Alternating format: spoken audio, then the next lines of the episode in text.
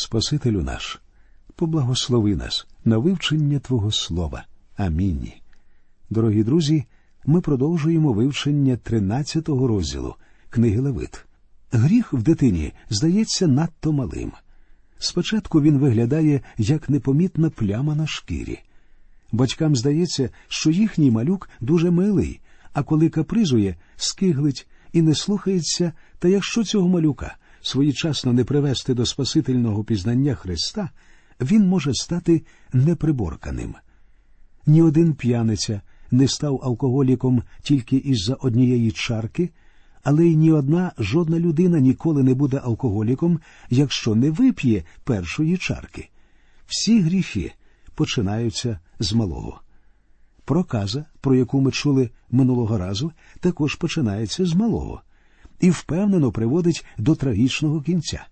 Ще раз процитую доктора Томпсона. Проказа повільно уражає різні органи і частини тіла, волосся випадає зі шкіри і з брів, нігті гниють і відпадають, суглоби на руках і на ногах висихають і повільно відпадають, зуби зникають, ніс, очі, язик і гортань повільно згнивають, і нарешті нещасна жертва сама вгрузає в землю і зникає. Саме так Бог і описує гріх в 15 розділі першого розділу послання Якова. Пожадливість по тому, зачавши, народжує гріх, а зроблений гріх народжує смерть. Проказа це жива смерть. До прокажених ставилися як до трупів. Плата за гріх смерть. Ось що кажуть сьомий і восьмий вірші шостого розділу послання до Галатів. Не обманюйтеся. Бог осміяний бути не може, бо що тільки людина посіє, те саме й пожне. Бо хто сіє для власного тіла свого, той від тіла тління пожне, а хто сіє для духа, той від духа пожне життя вічне. Як і проказа, гріх знищує всю людину. Він розкладає людину, розкладає повільно і впевнено до тих пір, коли стає очевидним у всіх своїх огидних виявах і призводить до смерті. Жодна людина не ставала грішником за один день. Так само і проказа не вбивала за один день, це аж ніяк не сердечний напад. Але в будь-якому випадку супутницею прокаженого ставала смерть. Так само і грішник. Він ще живе, але вже мертвий. У першому другому віршах другого розділу послання до Ефесян апостол Павло пише про людей і вас, що мертві були через ваші провини й гріхи, в яких ви колись проживали за звичаєм віку цього. І гріх, і проказа, врешті, неминуче приводять тільки до смерті. Проказа не супроводжується гострим і нестерпним болем, як деякі інші хвороби. Від прокази людина відчуває лише якийсь сум і тривогу. Так само і гріх породжує в людських душах тривогу і сум, які добре помітні сьогодні в нашому суспільстві.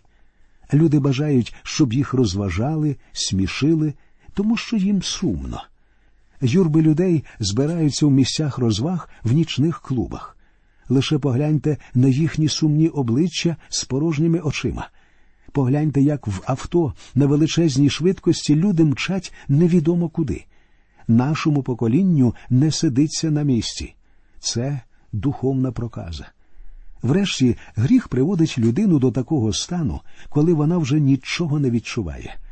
Апостол Павло в четвертому розділі послання до Ефесян говорив вони отупіли і віддалися розпусті, щоб чинити всяку нечисть із зажерливістю.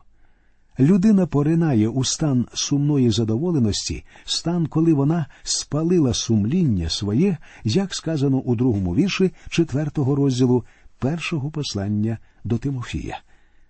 Вважається, що проказа спадкове захворювання. Так це чи ні, сказати я не можу, але знаю лише, що гріх точно передається у спадок. Грішники можуть дати цьому світові тільки таких самих грішників. Дозвольте навести вам ще одну цитату там, де освіта вважає, що моральну природу людини можна покращити, традиційне християнство стверджує, що моральна природа людини зіпсована та абсолютно гріховна.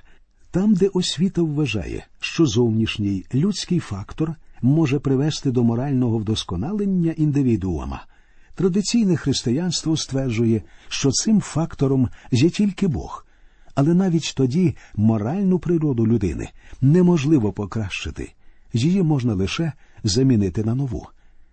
Врешті, проказа і гріх віддаляють людину від Бога. У другому вірші 59-го розділу книги пророка Ісаїї читаємо бо то тільки переступи ваші відділювали вас від вашого Бога, і ваші провини ховали обличчя Його від вас. До Нового Єрусалиму, як сказано у 27-му вірші 21-го розділу і в 15-му вірші 22-го розділу книги об'явлення, не будуть допущені нечисті і непрощені. Отже, проказа символізує гріх. Якщо можна так висловитися, проказа це гріх у цілі. Священик повинен був оглянути прокаженого і оголосити його нечистим. Так і великий цілитель Христос дивиться на все людство і бачить його нечистість. Ми повинні усвідомити нашу гріховність і прийти до нього за прощенням і очищенням. На початку вивчення 13-го розділу книги Левит я витратив багато часу на роздуми про проказу тому, що тут дуже важливо побачити аналогію і засвоїти духовний урок, який писання пропонує для нас. Сьогодні мало говорять про гріх, але він є нашою основною проблемою. Читаємо тепер четвертий вірш. А якщо болячка, біла вона на шкірі тіла його, а вигляд її не глибший від шкіри, і волосся її не перемінилося на біле, то замкне священик хворого на сім день. Як видно з цього вірша, ніхто не поспішав вершити суд і виносити вирок. Бог так само не відразу гнівається і не відразу змінює своє ставлення до нас. Господь дуже терплячий. Він дає нам, грішникам, шанс виправитися. Ось як сказано про це в шостому та сьомому віршах 34-го розділу книги Вихід. Господь, Господь Бог милосердний і милостивий, довготерпеливий і многомилостивий та правдивий, що дотримує милість для тисяч, що вибачає провину, переступ та гріх, та не вважає чистим винного, бо карає провину батьків в дітях і на дітях дітей, і на третіх, і на четвертих поколіннях. Це слова зі старого заповіту. А що каже новий заповіт про довготерпіння Бога? Прочитаємо дев'ятий вірш третього розділу другого послання Петра. Не бариться Господь із обітницею, як деякі вважають це барінням, але вам довго терпить, бо не хоче, щоб хто загинув, але щоб усі не вернулися до каяття. Як бачите, священик зачиняв хворого окремо на сім днів. Він допускав, що це проказа, але не приймав рішення поквапливо. Так само і Бог встановив карантин, знайшовши у світі хворобу гріха. Читаємо 32-й вірш 11-го розділу послання до римлян.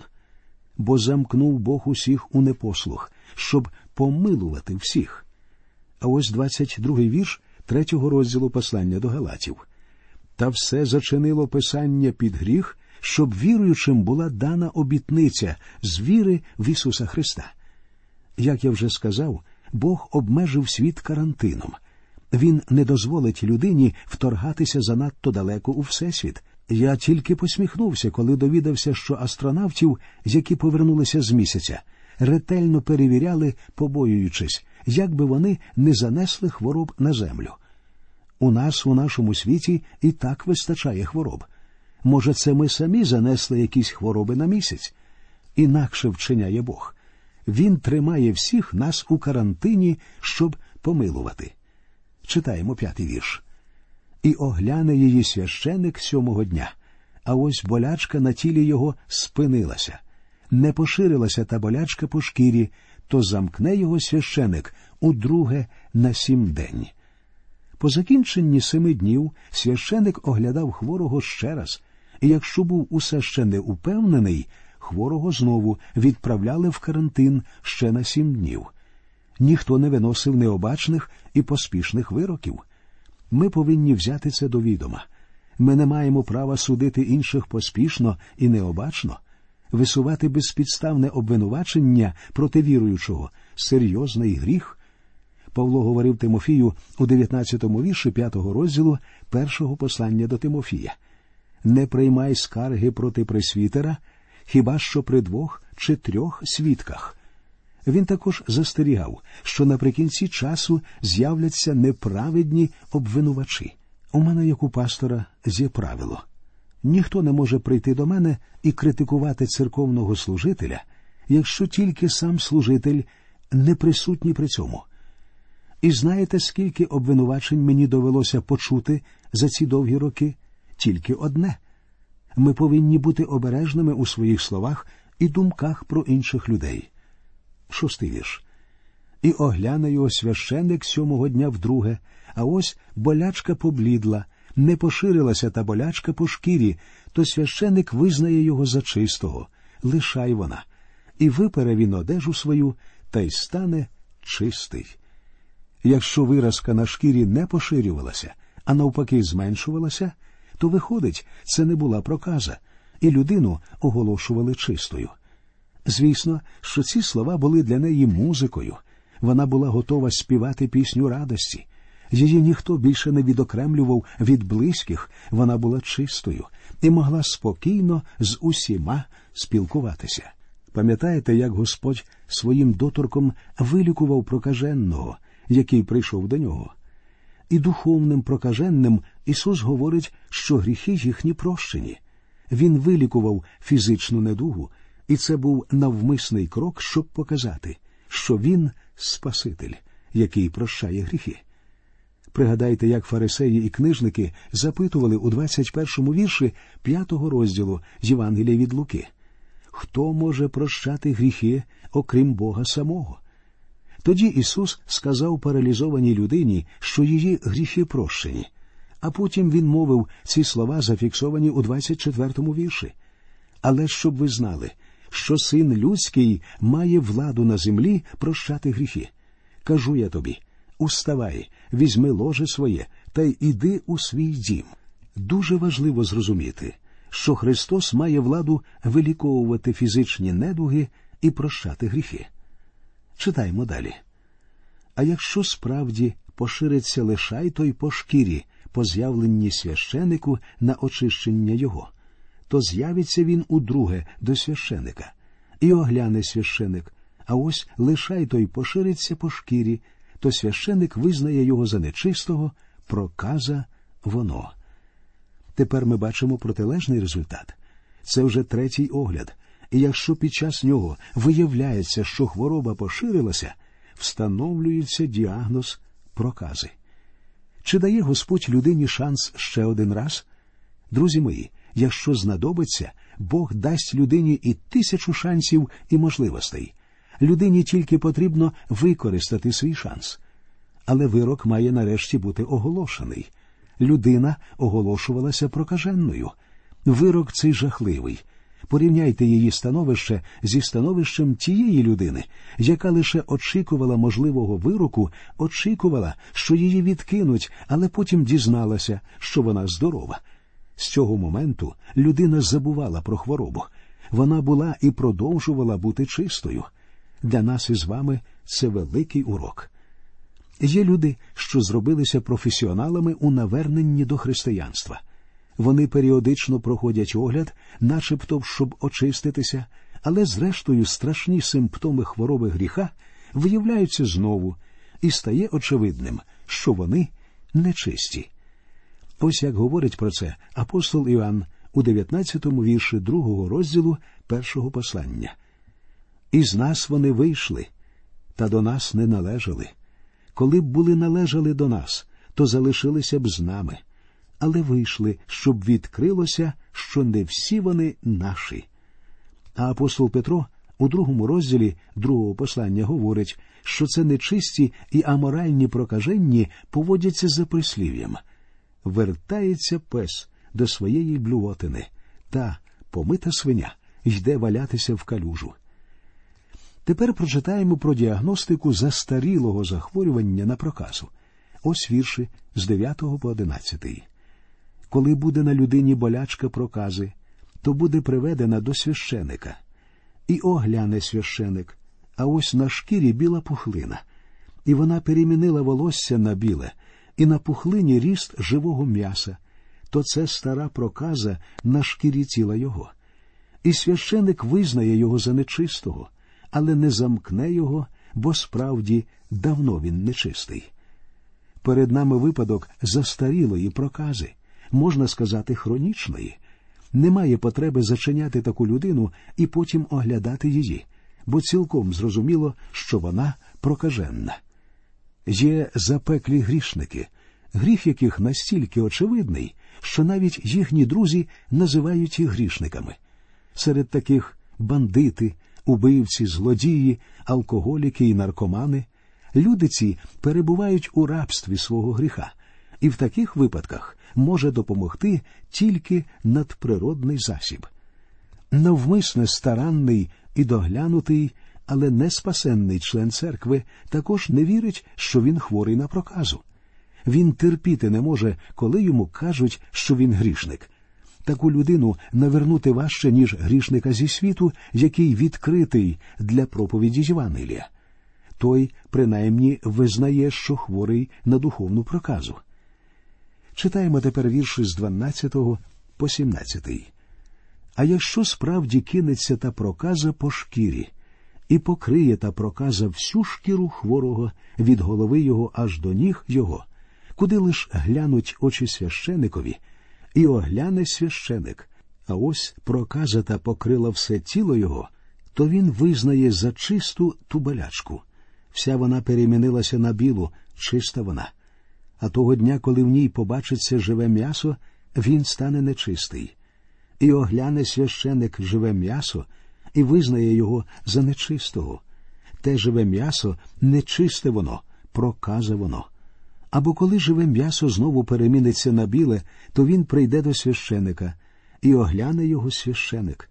А ось перемінилася болячка на білу, то священик визнає ту болячку за чисту, чиста вона. Ці вірші демонструють ще одну сторону застарілої прокази. Хоча хвороба вже покрила все тіло хворого, це, однак, не означає, що вона безнадійна. Якщо тіло ставало білим, хворий виявлявся чистим. Це, мабуть, і означає, що немає безнадійних грішників. Можливо, саме це мав на увазі пророк Ісаїя, коли сказав у п'ятому вірші першого розділу своєї книги У що будете бити ще? Коли неслухняними далі ви будете, хвора ваша вся голова, і все серце боляще.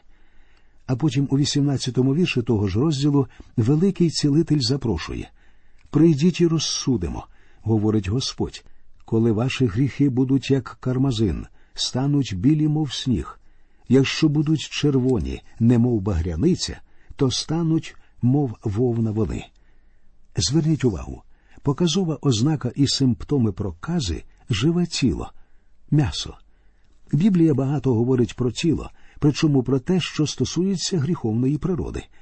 Ось 12-й вірш шостого розділу книги буття. Кожне бо тіло зіпсувало дорогу свою на землі. 63-й вірш шостого розділу Євангелія від Іоанна. Тіло ж не помагає нічого. Послання до римлян.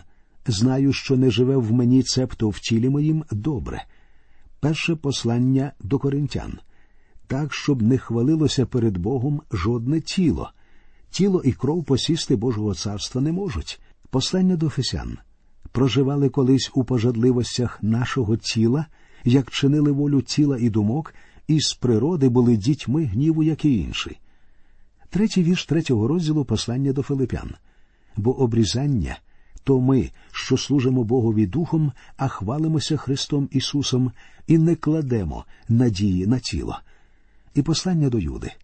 А до інших будьте милосердні зо страхом, і ненавидьте навіть одежу опоганену від тіла. З цих віршів видно, що тіло це стара природа, що була покарана на Христі, і коли вона виявляється у віруючому, Бог засуджує її. Тіло ніколи не буде приємним Богові. Йому потрібно тільки те, що робить у житті віруючого Святий Дух. людина ж вважає по-іншому. Часом трапляється так, що вона одержує спасіння, але живе м'ясо, тобто проказа гріха знову виявляє себе. У таких випадках необхідне ретельне обстеження духовного життя людини і жодні поверхневі огляди і необачні вироки неприпустимі. Друзі, ми продовжимо вивчення 13-го розділу книги Левит у нашій наступній передачі.